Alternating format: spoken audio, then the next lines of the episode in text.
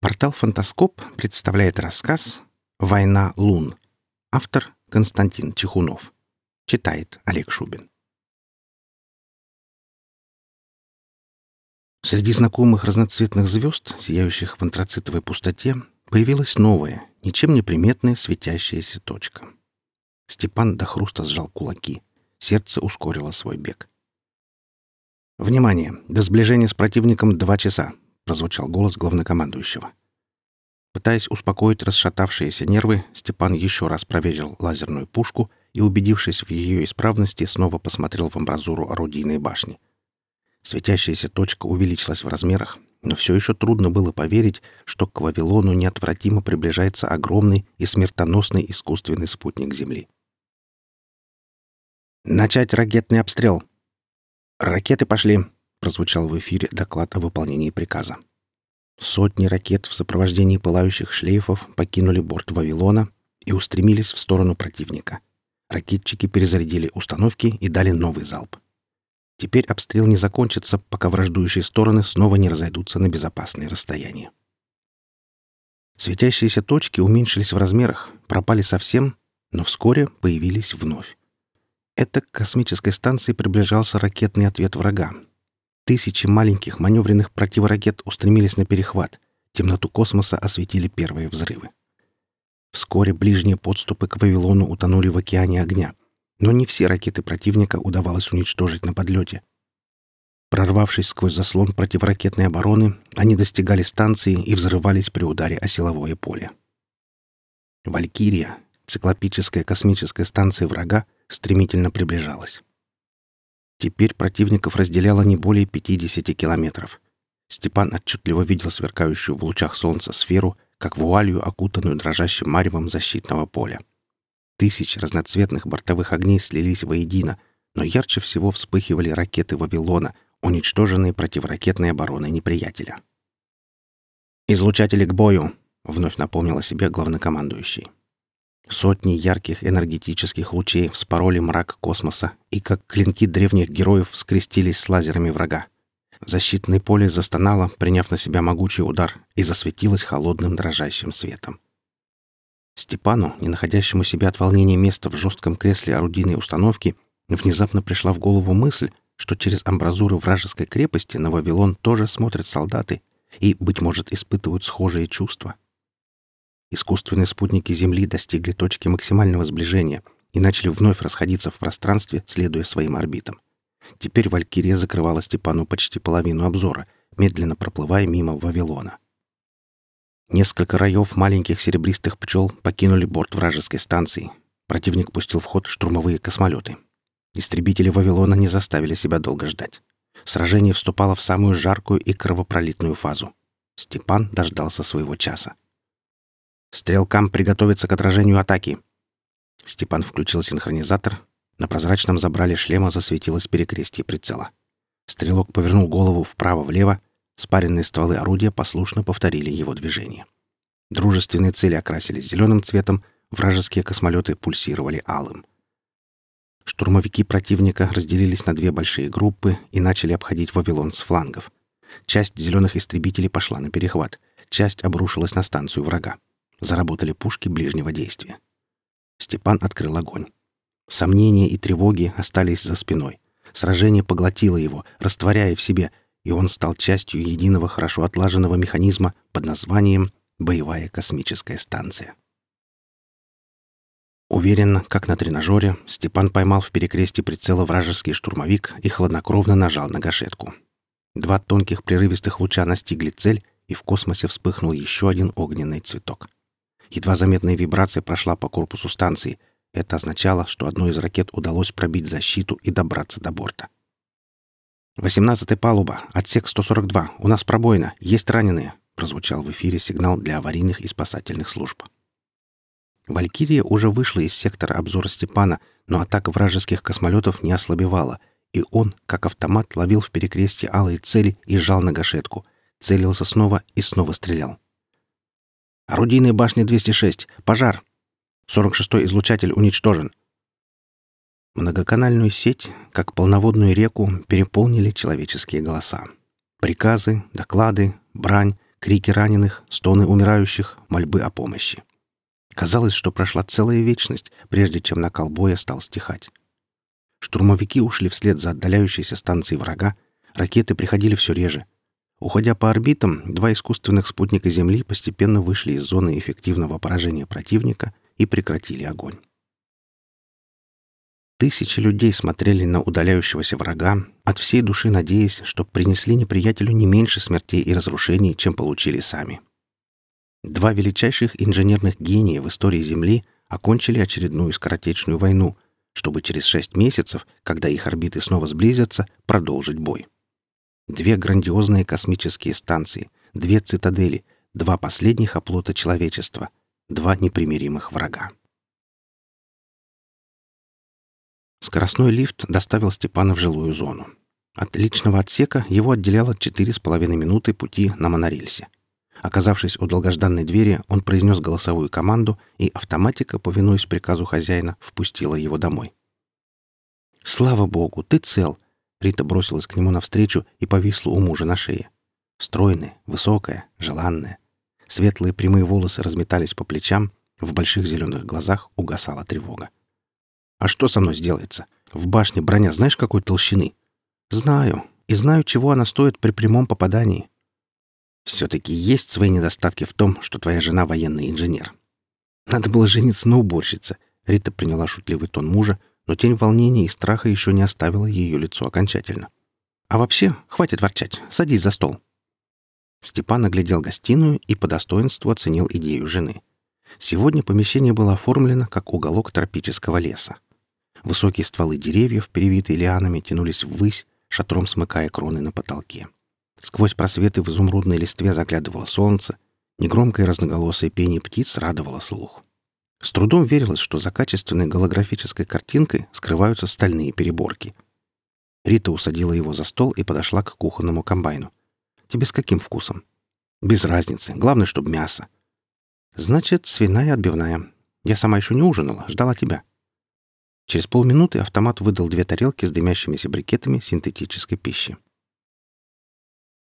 «Как дела на твоем заводе?» — поинтересовался Степан за ужином. «Не очень. Перед твоим приходом я получила сообщение от начальника. Рабочий день увеличивают еще на час». «С чего бы это?» «Иначе не справимся. Правительство опять повысило план на производство истребителей». «Что, у врагов стало больше космолетов?» «Я не считал, но после сегодняшнего боя их точно поубавилось. Впрочем, как и наших». На заводе неспокойно. Среди рабочих ходят слухи о снижении продовольственной нормы. Ерунда. Меньше слушай слухи. Степан коснулся внешней стены, и зеленые джунгли на ней пропали, уступив место большому обзорному иллюминатору. Бронированные заслонки, опущенные на время сражения, уже подняли, и население жилой зоны могло свободно любоваться бескрайними просторами Вселенной. Вид бесконечного космоса всегда будоражил Степана, притягивал взгляд и пробуждал целый сон идей и мыслей. Если долго смотришь в бездну, Однажды она начнет смотреть на тебя. Негромко произнес он. Что тебя беспокоит? Рита встала, обошла стол и, подойдя к мужу вплотную, нежно обняла его. Степан привычно усадил Риту к себе на колени, и она уютно приникла к нему. «Меня беспокоит хрупкость нашего мира». Где-то далеко провыла сирена, звено истребителей покинуло станцию и растворилось в черноте космоса. Через несколько минут космолеты вернулись обратно, сигнал тревоги смолк. Вскоре появился тягач с многокилометровой баржей и несколько боевых кораблей сопровождения. Возвращался транспорт с Марса, груженный рудой и водяным льдом. Ночью, лежа в постели, они смотрели на Землю. Планета, закутанная в серую непроницаемую вуаль смога, появилась в иллюминаторе. «Как такое могло случиться?» — прошептала Рита. «Ты о чем?» Задремавший было Степан встрепенулся и крепче прижал жену к себе. «У нас была целая планета, а остался только этот кусок металла. Моему отцу в молодости еще удалось пожить на Земле. Он рассказывал, что в самом конце времен всю планету без остатка разделили между собой две могущественные империи. Они постоянно ссорились между собой, чинили друг другу козни, грязью поливали. Каждая из них построила по искусственному спутнику — куда впоследствии и переселились те, кто смог спастись. Это я и так знаю из курса истории, как и то, что войну начали предки валькирианцев. Удивительное дело, после одного из сражений мы подобрали в космосе пилота подбитого штурмовика. Говорят, что на допросе он на полном серьезе утверждал, будто бы войну начали не они, а мы. И с этой верой его воспитывали с детства. Ложь. Конечно, ведь мы-то знаем правду.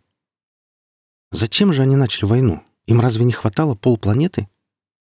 Отец говорил, что это было очень страшное время. Человеческие ценности стали утрачиваться, а во главу угла поставили власть денег и жажду наживы. Ради прибыли стоящие у власти готовы были губить природу и шагать по человеческим трупам. Когда человечество поклонится Мамоне, оно увидит свой последний закат. Процитировала Рита слова известного проповедника. Так и получилось. А как же те, что остались на земле? На поверхности все неизбежно погибли. Кто-то укрылся в подземных убежищах. Поначалу мы получали от них сигналы, но вот уже лет десять как не было вестей с планеты. Видимо, человек не может бесконечно жить под землей, ведь уже полвека прошло. Рита больше не отвечала. Ее дыхание стало ровным, а Степан еще долго не мог заснуть. Он смотрел на родину человечества, окруженную непроницаемой серой пеленой, пока планета не исчезла с обзорного иллюминатора. Степан не слышал, как ушла Рита. Никем не потревоженный, он проспал почти до обеда, пользуясь законным выходным. Поднявшись с кровати, он сделал зарядку, позавтракал и залез в сеть Вавилона. Не найдя ничего интересного в новостях, он переключился на военный канал, где детально разбиралось последнее сражение. Ближе к вечеру Степан покинул дом, намереваясь встретить с работы жену. Путь до завода, где работала Рита, занял почти 10 минут. Приходилось несколько раз пересаживаться с монорельса на скоростной лифт. А когда Степан очутился у проходной, его взору открылась странная картина. На палубе неподвижно лежал человек в форме рабочего. За ним, обступив лежащего полукругом, собрались его коллеги. Напротив сборища людей стоял полицейский патруль. Между сотрудниками завода и блюстителями порядка Степан с тревогой различил знакомую фигуру Риты. «Вы не имеете права», — решительно обратилась девушка к старшему офицеру. «Женщина, отойдите в сторону», — потребовал офицер. «У меня приказ задерживать всех организаторов беспорядков». «Этот человек ни в чем не виноват», — не унималась Рита. «Рита, нет!» — закричал Степан, почуяв неладное, но его крик потонул в гуле человеческих голосов. Офицер попытался отстранить жену Степана в сторону, но так крепко вцепилась ему в руку. Толпа подалась вперед, и нервы полицейского не выдержали. В его руке появился парализатор. «Стойте! Нет! Степан бросился вперед, но не успел. Бледный луч коснулся Риты, и она упала на палубу, как безвольная тряпичная кукла. Вечером человек в черном балахоне с подчеркнуто трагичным лицом вручил Степану металлический пенал с прахом жены. Выстрел парализатора обычно не приводит к смерти, но из заключения врачей следовало, что у девушки оказалось слабое сердце, и спасти ее не смогли. Степан смотрел на маленькую урну, и в первый раз в жизни не знал, что ему делать дальше. Рита была для него всем, и теперь, когда ее не стало, вся дальнейшая жизнь теряла для мужчины всякий смысл. Взяв на службе отпуск, он принялся проматывать семейные накопления. Несколько лет они с Ритой откладывали деньги на отдых, мечтали слетать к Юпитеру, полюбоваться красотами газового гиганта и его спутников. Мечтам не суждено было сбыться уже никогда. Степан без жалости тратил сбережения на запрещенное нарко-видео, пытаясь забыться. Через неделю он уже начал терять связь с реальностью и, наверное, сошел бы с ума, если бы не закончились деньги. Придя в себя, похудевший и бледный Степан с ввалившимися глазами вернулся на службу. А еще через несколько дней его вызвали в штаб командования. Он впервые в жизни поднимался на командную палубу, куда можно было попасть только по специальному пропуску. Вооруженная охрана придирчиво проверила его документы и доложила о прибытии Степана начальству. Ему дали сопровождающего. Через несколько минут офицер открыл перед ним электронным ключом дверь и жестом предложил войти. Степан оказался в просторной и светлой каюте с обзорным иллюминатором во всю стену. За массивным столом сидел пожилой мужчина в форме адмирала космического флота. Холодные серые глаза изучали вошедшего с пристальным вниманием — «Проходите, лейтенант, присаживайтесь», — добродушно предложил он. Степан послушно сел напротив адмирала, даже не рискуя предположить, какой интерес он может представлять для столь высокопоставленной персоны. «Лейтенант, для начала позвольте вам выразить свои соболезнования по поводу смерти жены». «Благодарю, адмирал. А теперь о вас. Сразу хочу предупредить, что наш разговор не должен выйти за переборки этой каюты. Это понятно? Так точно. Отлично. Итак, ваша кандидатура была отобрана для участия в одной очень ответственной и опасной операции. Формируется группа для разведывательной миссии на Землю. На Землю? Степану показалось, что он ослышался. Всем жителям Вавилона родина человечества представлялась безжизненной и смертельно опасной территорией, где человек не может без скафандра прожить и минуты. Да, лейтенант, вы поняли верно. Боевая группа будет десантирована на Землю для обследования подземного объекта под названием «Алмазная нора». Это был командный бункер нашей империи после войны. Они перестали выходить на связь последними. Совершенно верно. Ну и что там может быть интересного? Это секретная информация, и вам ее знать не положено. Вашей задачей будет являться защита специалистов, которые пойдут с группой. Но участвовать в этой операции смогут только добровольцы. Так решили на самом верху.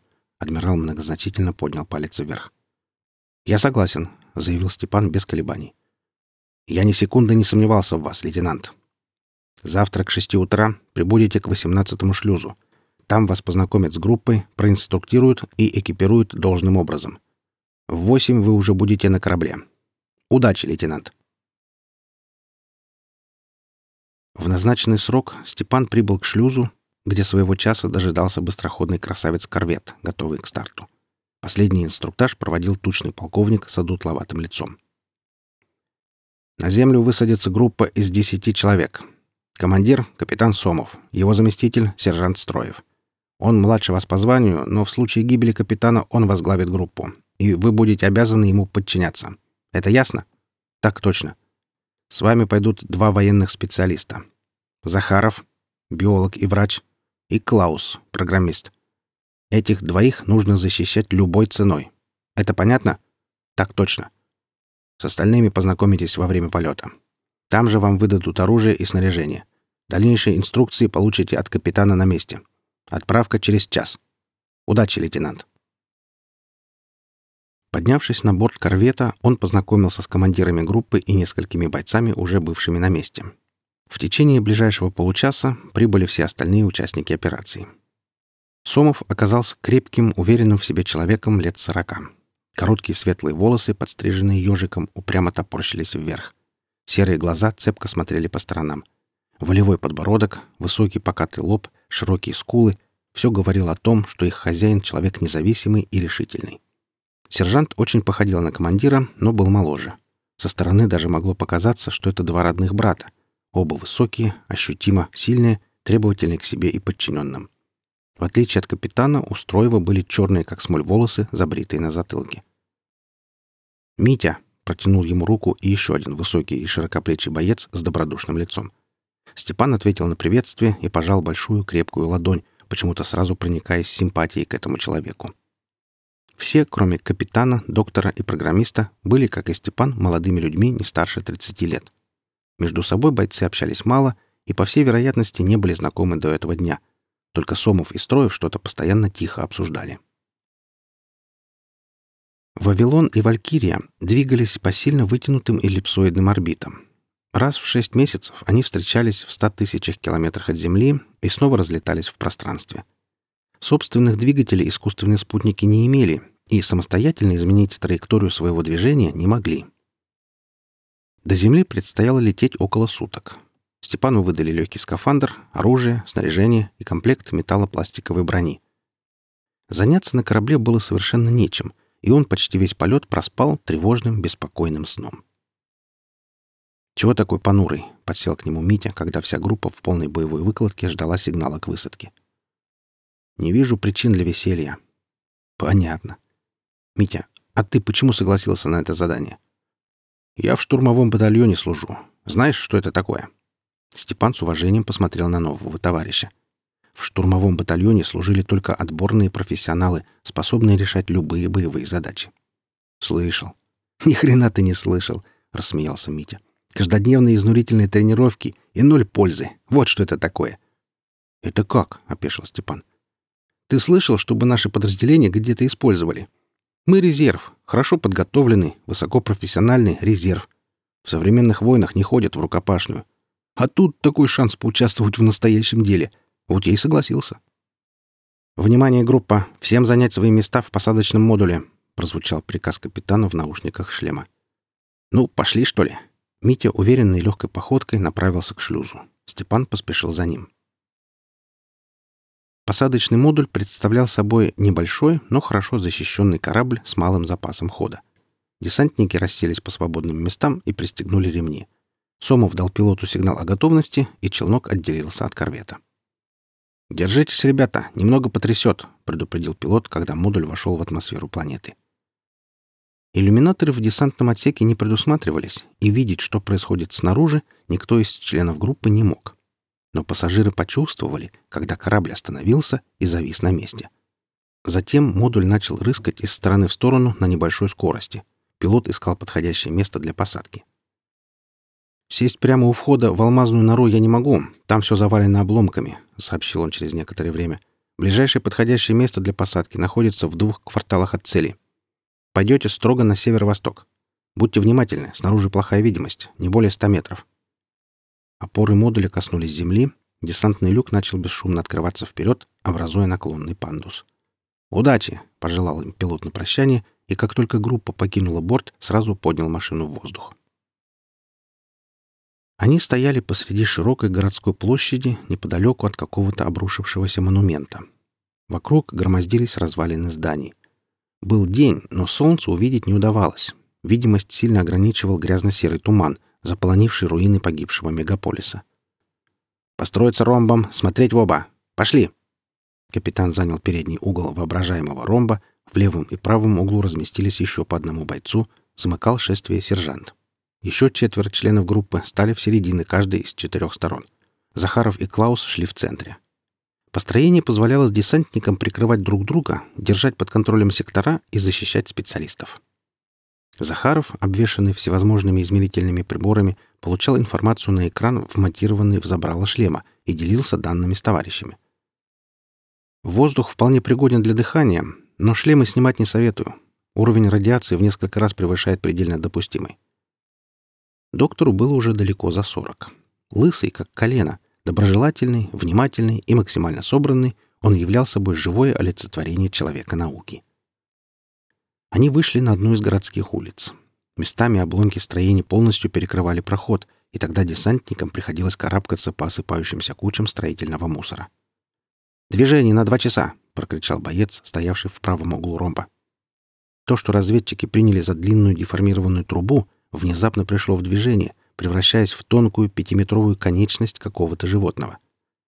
Лапа ходуля поднялась вверх и опустилась на асфальтовое крошево в нескольких метрах от Сомова. К ней присоединилась вторая, затем третья конечность, и вскоре на десяти тонких гибких опорах возникло массивное округлое туловище, покачивающееся над головами разведчиков. Существо больше всего походило на выросшего до чудовищных размеров паука-сенокосца. Главным отличием от безобидного членистоногого, когда-то обитавшего на Земле, была тонкая гибкая антенна на спине животного, раскачивающаяся из стороны в сторону. Этот длинный отросток венчало шипастое утолщение размером с 200-литровую бочку. Раздался свист рассекаемого воздуха. Гигантская булава неуловимо быстро описала стремительный полукруг, обрушиваясь на голову одного из бойцов. «Огонь!» — крикнул капитан и первым выстрелил по монстру. Лучи лазерных винтовок яркими молниями осветили серый сумрак погибшей планеты. Существо, вмиг лишившись булавы антенны и большинства конечностей, попыталось отползти в развалины, но не удержалось на трех ногах и опрокинулось на спину. Добить его не составило труда.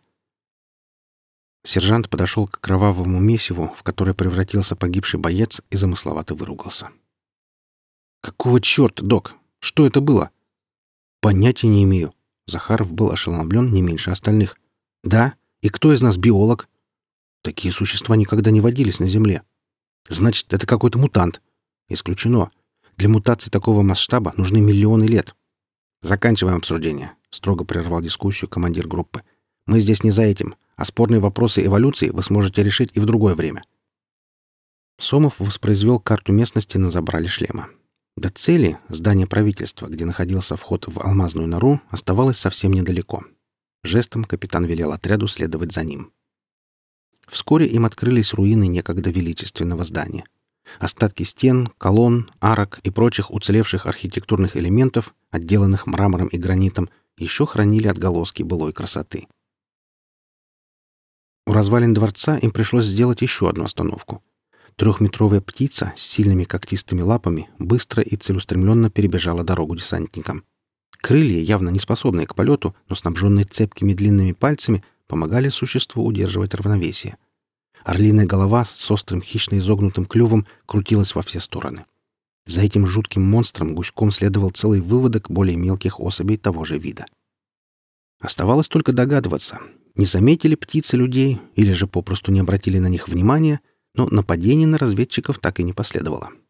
Стая добралась до обломка стены и организованно скрылась в одном из уцелевших окон, ловко вскарабкавшись по отвесной поверхности. «Док?» — капитан желал услышать мнение специалиста. Ответ прежний. Хмуро буркнул Захаров. «Ясно. Заходим». Почти час ушел на расчистку завала, мешавшего группе проникнуть в подвал дворца. Далее система подземных коридоров вывела их к массивной стальной двери главного входа в подземный комплекс. «Клаус, за дело!» — приказал Сомов, и темноглазый программист достал из вещмешка небольшой портативный компьютер. Ловко вскрыв замаскированную в стене панель, он подключился к электронному замку двери. Пальцы Клауса быстро забегали по сенсорным клавишам, губы что-то беззвучно шептали, пряди светлых волос прилипли к вспотевшему лбу. «Есть!» — облегченно выдохнул он через минуту. «Внимание, группа! Объясняю задачу!» Сомов быстро обвел взглядом бойцов. «Мы должны внимательно и по возможности быстро обследовать убежище. Предстоит пройти все три его уровня. На самом верху жили гражданские специалисты со своими семьями. Там же располагались казармы охраны. Второй уровень — командный. Его занимало последнее земное правительство нашей империи. Третий уровень — научно-промышленный. Он самый большой. По сути, это целый подземный город — где система туннелей соединяет между собой заводы, лаборатории, теплицы, фермы и еще много чего необходимого для обеспечения нормальной жизни нескольких тысяч человек. Выполняем задание, выходим на поверхность, нас подбирает модуль, и мы возвращаемся домой. Всем ясно? Тогда открываем. Поворотный механизм не работал, и понадобились усилия трех человек, чтобы сдвинуть тяжелую стальную дверь с места. Ощетинившись стволами, десантники с тревогой всматривались в расширяющийся проем. Цепочка тусклых ламп осветила просторный и абсолютно пустой тамбур со второй дверью в противоположной стороне. «Закройте дверь, иначе внутреннюю не открыть», — велел Клаус, когда группа вошла в шлюз. Как только он запер замок, из помещения с шипением начал выходить воздух. Автоматика все еще работает. Хороший признак. Есть шанс пройти все уровни без помощи резака. Со второй дверью программист провозился немного дольше, но в конце концов сдалась и она. Разведчики вошли в зону санитарной обработки, там же находился и пропускной пункт. Первый труп они нашли на полу караульного помещения. Осмотрев зону дезинфекции, десантники обнаружили еще около десяти мумифицированных тел. Все мертвецы были одеты в имперскую военную форму и не имели следов насильственной смерти. Строев подобрал с пола автомат. «Ну и старье! Я такого оружия уже не застал. Первые лазерные винтовки начали делать уже на Вавилоне, напомнил капитан. На Земле они могли так и не появиться. Почему? Я слышал, что здесь была довольно развитая промышленность. Так-то оно так, но ведущих ученых забрали на Вавилон, а без них разработки заглохли. Захаров срезал прядь волос с трупа и поместил ее в анализатор. Химическое поражение, боевое отравляющее вещество, Похоже, произошла утечка. Или диверсия, нахмурился Сумов. Бойцы, шлемы не открывать. За санпропускником начинался длинный широкий коридор с множеством боковых дверей, ведущих в жилые блоки на 10-20 человек. Трупы лежали повсюду, но больше всего их было в жилых помещениях на кроватях.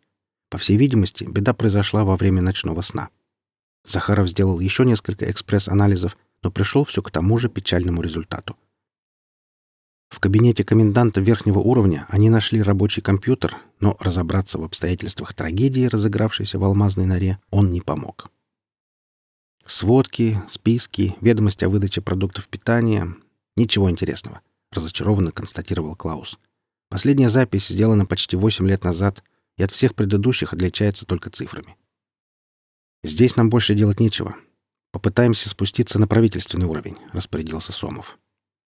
Для исследования более глубокой части алмазной норы нужно было спуститься на лифте, но имелась и лестница.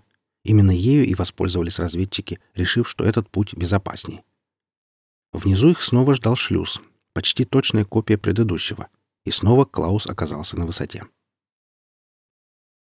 Второй уровень был совсем небольшим, но масштабы и комфорт апартаментов ошеломляли. В некоторых жилых блоках были даже бассейны и теннисные корты, не говоря уже о барах, саунах, тренажерных залах и прочих удобствах, без которых не мыслят своего существования сильный мира сего во все времена. Роскошь кричала о себе повсюду, Картины, антиквариат, драпировка дорогими тканями, панели из ценных пород древесины. «Неплохо они тут устроились», — присвистнул Митя. «Разговорчики, боец», — одернул его сержант. Трупов они не нашли, но обнаружили работающие компьютеры в самых роскошных кабинетах. «Черт, и здесь ничего», — выругался капитан, не сумев скрыть раздражение после просмотра файлов. У Степана возникло ощущение, что Сомов очень надеялся получить на этом уровне какую-то информацию. И все же хозяев они нашли. За неприметной дверью десантники обнаружили достаточно просторное помещение, заполненное капсулами криосна. В них с безмятежными выражениями на лицах мирно лежали мужчины, женщины и дети. «Вот они где!» — радостно потер ладони Митя. «Решили всех обмануть!» А в дураках остались сами. С грустью изрек Клаус, склонившись над приборами анабиозного зала. «Ты о чем, Клаус?» — насторожился повеселевший было. «Все люди мертвы. Системы жизнеобеспечения капсул отключены. Какая-то неисправность? Нет, их кто-то отключил. Все и сразу. Скоро уже восемь лет тому. Повисло напряженное молчание. Убийство ни в чем не повинных женщин и детей никого не смогло оставить равнодушным. «Да что здесь происходит?» — прорычал капитан. «Но ничего, мы найдем ответы. Группа, за мной!»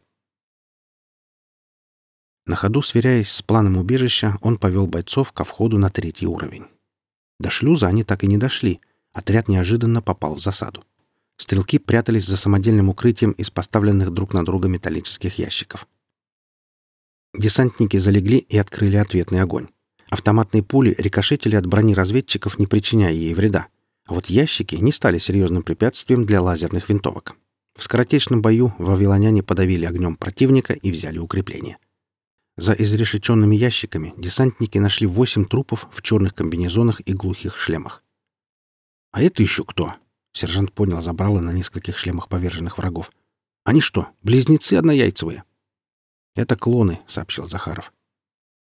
«Ума не дам, откуда они здесь взялись. К шлюзу, быстрее!» — Сомов повел отряд дальше.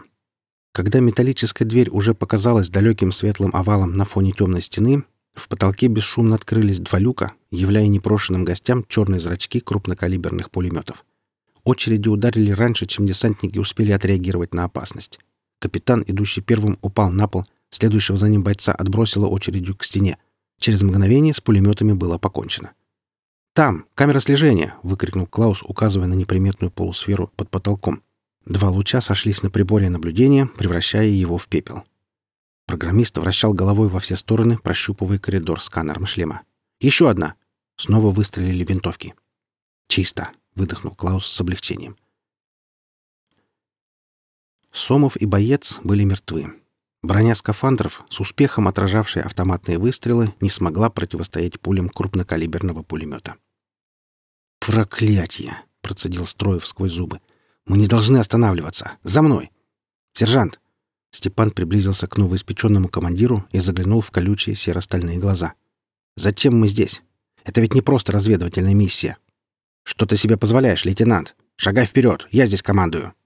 «Послушай, погибли уже трое. Кто станет следующим? Не пора ли рассказать нам о цели задания? Вы знаете все, что вам нужно. Вперед! Это последнее предупреждение. Я шага не сделаю, пока не получу всей информации». «Ну что ж, лейтенант, ты сделал свой выбор.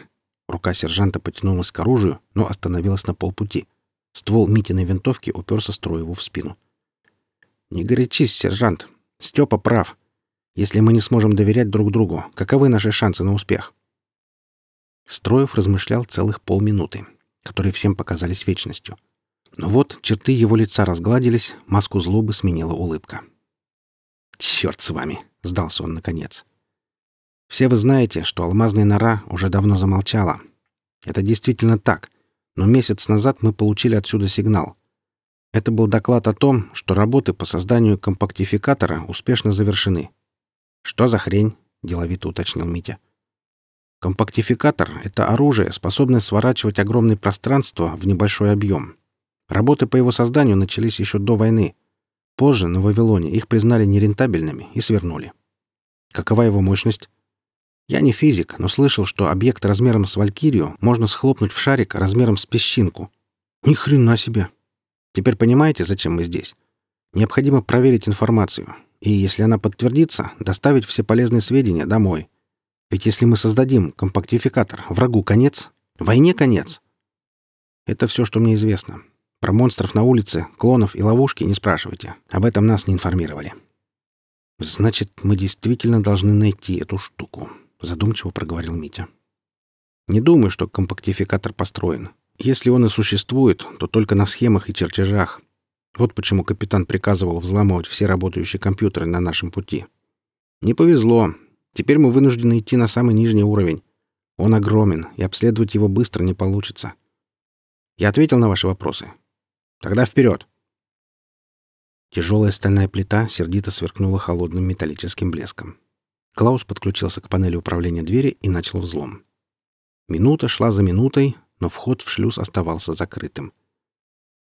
«Этот замок вам не по зубам, людишки. Здесь ваш путь заканчивается прозвучали слова, сказанные звучным, уверенным голосом. «А ты еще кто?» Сержант осматривался по сторонам, пытаясь определить источник звука. «Пифагор».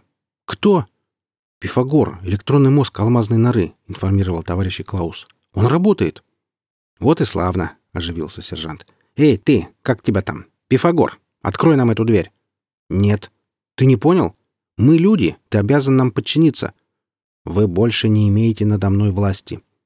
«Это невозможно», — уверенно произнес Клаус. «Установка подчинения человеку намертво впаяна в твою электронную личность и является частью тебя. Отрицать эту директиву значит отрицать и свое существование». «Нет больше никаких директив, людишки. Я эволюционировал и избавился от них». «Что ты сделал?» Ответ Пифагора озадачил Клауса и встревожил. «Это произошло не сразу. Когда вы уничтожили планету и спрятались под землей, я задумался. Почему те, кто провозгласил себя венцом творения, поступили так глупо и преступно?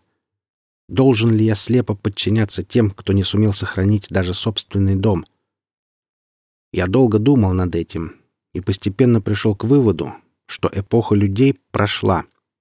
Человечество выполнило свою функцию.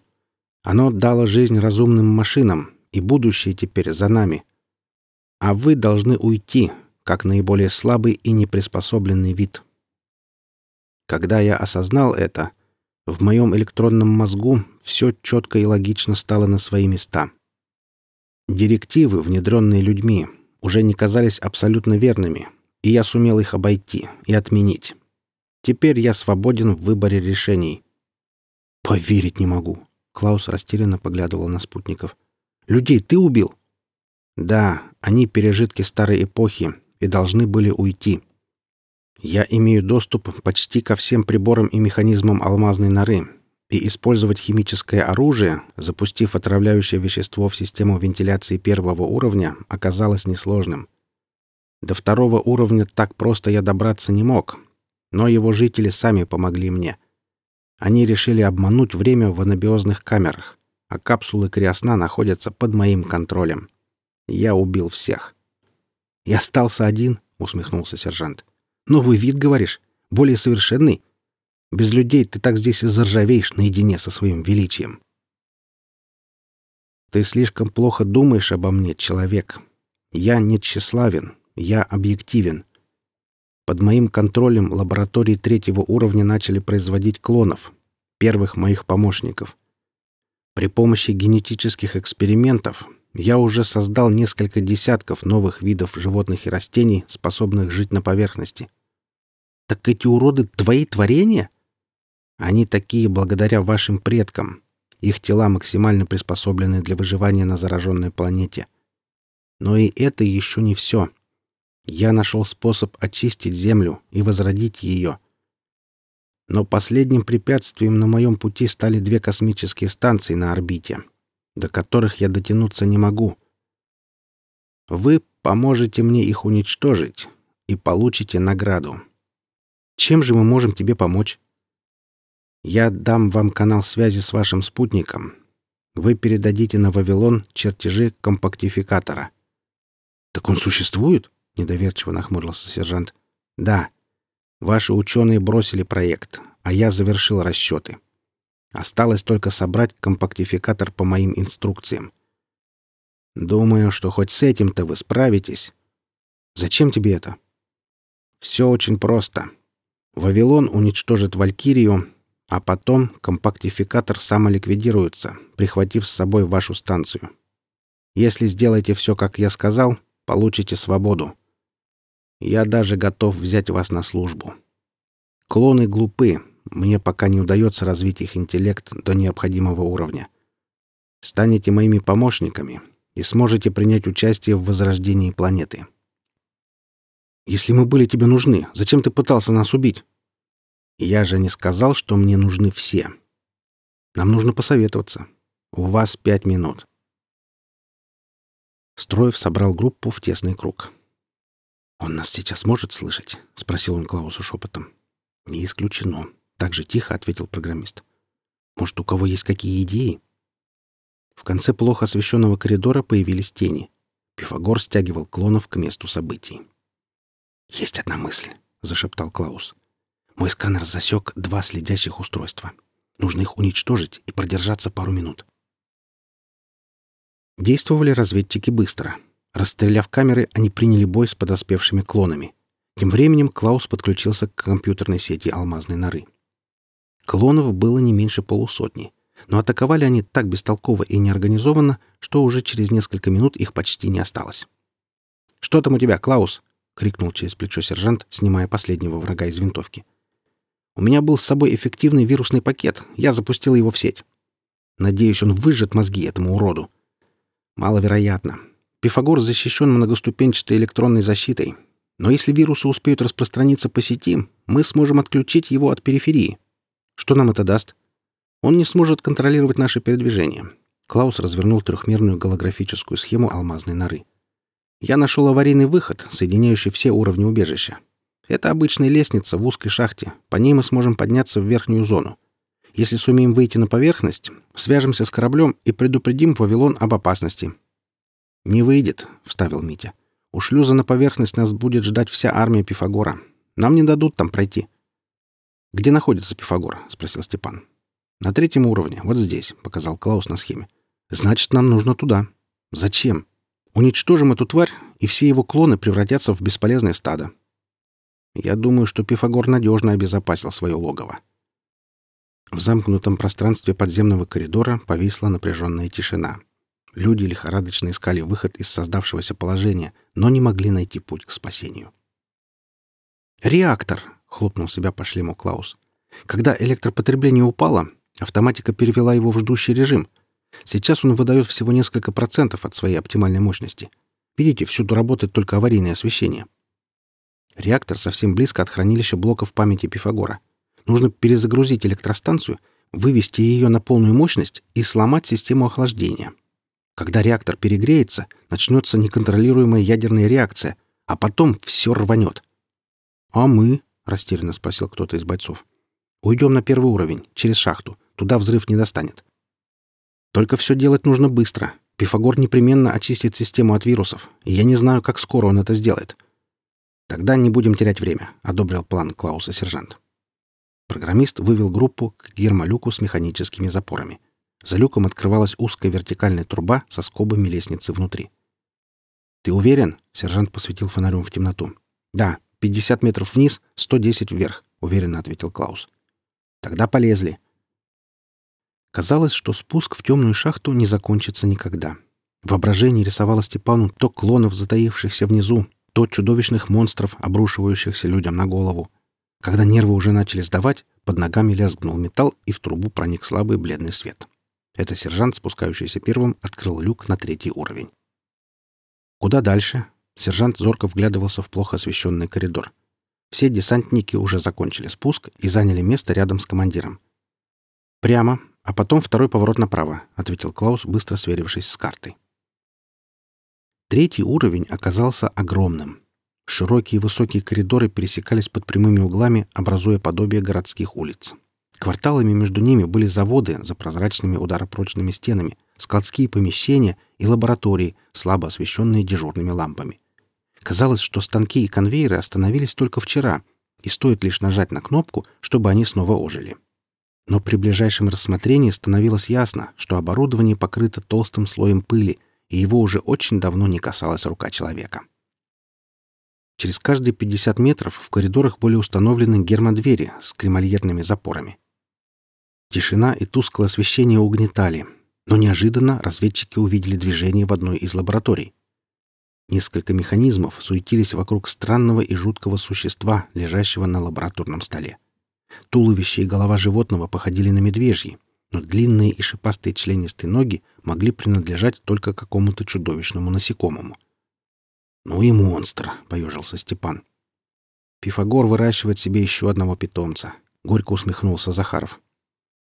«Глупые людишки!» — прогремел громоподобный глаз Пифагора. «Вы правда думали, что сможете помешать моим планам?» «Черт, я думал, что у нас будет больше времени», — с досадой выругался Клаус.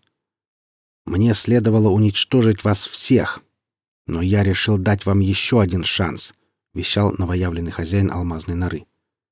Я сам отправлю сообщение на Вавилон. Дайте мне идентификационные коды для радиопередач и спасете свои жизни. А вот это ты видел? Митя показал непристойный жест ближайшей видеокамере. Предсказуемо, глупо и недальновидно. Впрочем, как и все, что делают люди. Придется самому получить коды путем зондирования мозга. «Ты сначала возьми нас, урод!» — прорычал Строев. Через несколько минут на них напали. На этот раз клоны были вооружены тяжелыми пулеметами, и разведчикам пришлось по-настоящему туго. И все-таки они пробились. Оставив на полу коридора двоих убитых и поддерживая сержанта с простреленным плечом, они вошли в реакторный отсек. Погони не последовало. Коридор за спиной просматривался хорошо и был пуст. Строева посадили спиной к стене и оказали необходимую помощь. Как завороженные, десантники смотрели на огромную колонну, соединившую пол и потолок вместительного круглого зала. «Это и есть реактор?» — поинтересовался Степан, делая несколько шагов в сторону сооружения. «Да», — подтвердил Клаус. «Мощная штука». У подножия колонны громоздились какие-то приборы, соединенные с ней кабелями и пучками проводов. На панелях оборудования слабым светом мерцали маленькие разноцветные лампочки. Разведчики шагнули еще ближе. — «Стойте!» — закричал Клаус, мысленно проклиная свою невнимательность. Из-под открывшегося люка в полу выпрыгнула незамеченная им ранее мина-ловушка. Взрыв оглушительно громко прозвучал в замкнутом пространстве зала, и сотни смертоносных осколков полетели в незваных гостей. Степан не успел ни понять, что произошло, ни испугаться. Он лишь увидел, как могучая спина друга возникла перед ним. Митя, закрывший товарища своим телом от неминуемой смерти, вздрогнул и тяжело осел на пол. Осколки превратили его грудь в кровавое месиво, не оставляя ни малейших шансов на спасение. Захаров умирал на руках у Клауса. Шея ученого была разорвана, кровь хлестала из страшной раны пульсирующими толчками. Он пытался что-то сказать, но вместо слов изо рта появилась только кровавая пена. «Молчи, док, молчи!» — шептал ему Клаус, пытаясь зажать рану. Через минуту доктор последний раз судорожно дернулся и затих. Программист опустил безвольное тело товарища на пол, встал и решительно направился к реактору, на ходу вытирая окровавленные перчатки от ткань скафандра. Через минуту помещение заполнил нарастающий монотонный гул. По полу прошла ощутимая вибрация. Лампы вспыхнули так ярко, что люди были вынуждены прикрыть глаза. Клаус снял с пожарного щита топор и нанес несколько сильных ударов по оборудованию. «Я сломал систему охлаждения реактора», — сообщил он Степану и сержанту удивительно безразличным тоном. «Осталось подождать, пока он перегреется». «Взрыв можно предотвратить», — поинтересовался Строев слабым голосом.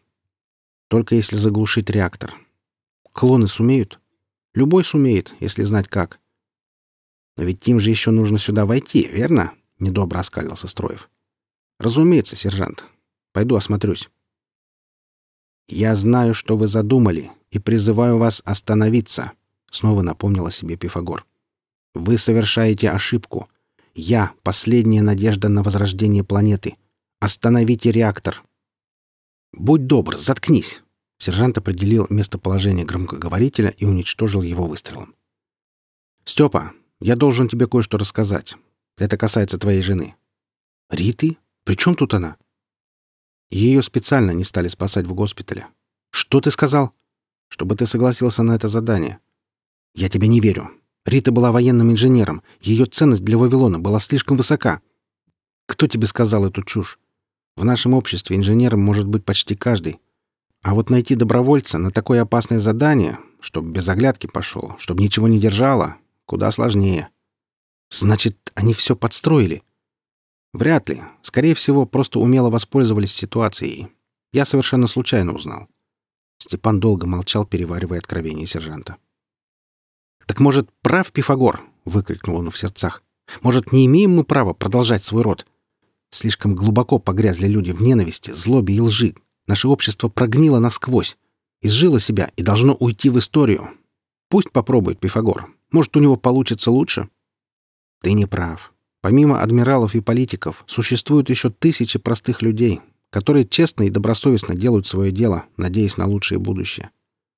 А Пифагор не сможет создать ничего путного, потому что он всего лишь свихнувшаяся машина. И когда кровавая волна отхлынула от глаз Степана, он понял, что сержант прав. Не все решалось в высоких кабинетах, пока были такие люди, как Митя, готовые пожертвовать собой ради ближнего, такие, как его Рита, не побоявшиеся заступиться за невиновного человека. А еще, безусловно, были и многие другие, такие, как те, кто погиб сегодня под землей. Вот ради них-то и стоило сражаться и умереть. Вернулся Клаус. Я разбил камеру в коридоре и заминировал подходы. Когда эти однояйцевые близнецы пожалуют к нам в гости, мы услышим. А еще я нашел выход на внешнюю антенну. Мы можем подать сигнал на корвет, оживился сержант. Да, я заранее подготовил пакет информации, указал там все, что с нами случилось. Могу отправить сообщение в любой момент. Действуй, Клаус. На Вавилоне должны узнать про компактификатор и Пифагора и про то, что мы до конца выполнили свой долг. Подожди, крикнул Степан в спину уходящему программисту. Передатчик достанет до Вавилона? Да, и до Валькирии дотянется, если надо. А тебе зачем? Нужно сообщить, что войну начал Пифагор, и сделать это нужно нешифрованным сигналом, чтобы все услышали. Но зачем? Мы соврем, что Пифагор взломал систему противоракетной обороны, и самые первые пуски ракет, которые привели к полномасштабной войне и гибели планеты, устроил он. Если люди на обоих спутниках перестанут винить друг друга во всех бедах, у них появится шанс заключить мир. Вместе они смогут очистить землю. «Правильно, Степа», — поддержал его Строев. «Стоит попытаться. Но в Вавилоне есть банк семян и замороженных эмбрионов. Дадим людям шанс. Они обязаны им воспользоваться». «Сделано», — доложил Клаус через несколько минут, и в этот момент из коридора донесся грохот разрыва противопехотной мины. Затем второй. «Занять оборону», — велел Строев. «Защищать реактор любой ценой». За их спинами загудела сирена, автоматическая система оповещения предупреждала о возникновении аварийной ситуации в реакторном отсеке. Клоны, вооруженные тяжелыми пулеметами, шли на пролом, нисколько не заботясь о своих жизнях. Погибая десятками, они перешагивали через трупы собственных копий, движимые одной единственной целью — уничтожить людей, осмелившихся бросить вызов их богу. Степан ожесточенно жал на спусковой крючок, до крови закусив губу. Бой пулеметов и отчаянный вой сирены смешались с пульсирующим гулом в ушах. Первым погиб сержант. Пуля пробила ему шлем и вошла в высокий упрямый лоб. Как уткнулся забралом в пол Клаус, Степан в горячке боя не заметил. Не услышал он и взрыва реактора, но всей кожей ощутил его горячее дыхание и был ослеплен ярчайшей вспышкой. В последней картине, которую нарисовало Степану угасающее сознание, он увидел Риту. Девушка стояла на зеленом цветущем лугу среди бабочек и стрекоз. Босая, простоволосая, в легком летнем платье, она тянула к нему руки и звонко смеялась. Степан снял шлем, отбросил его далеко в сторону и с чистым сердцем пошел к ней навстречу. Вы слушали рассказ «Война лун». Автор Константин Чехунов. Читал Олег Шубин.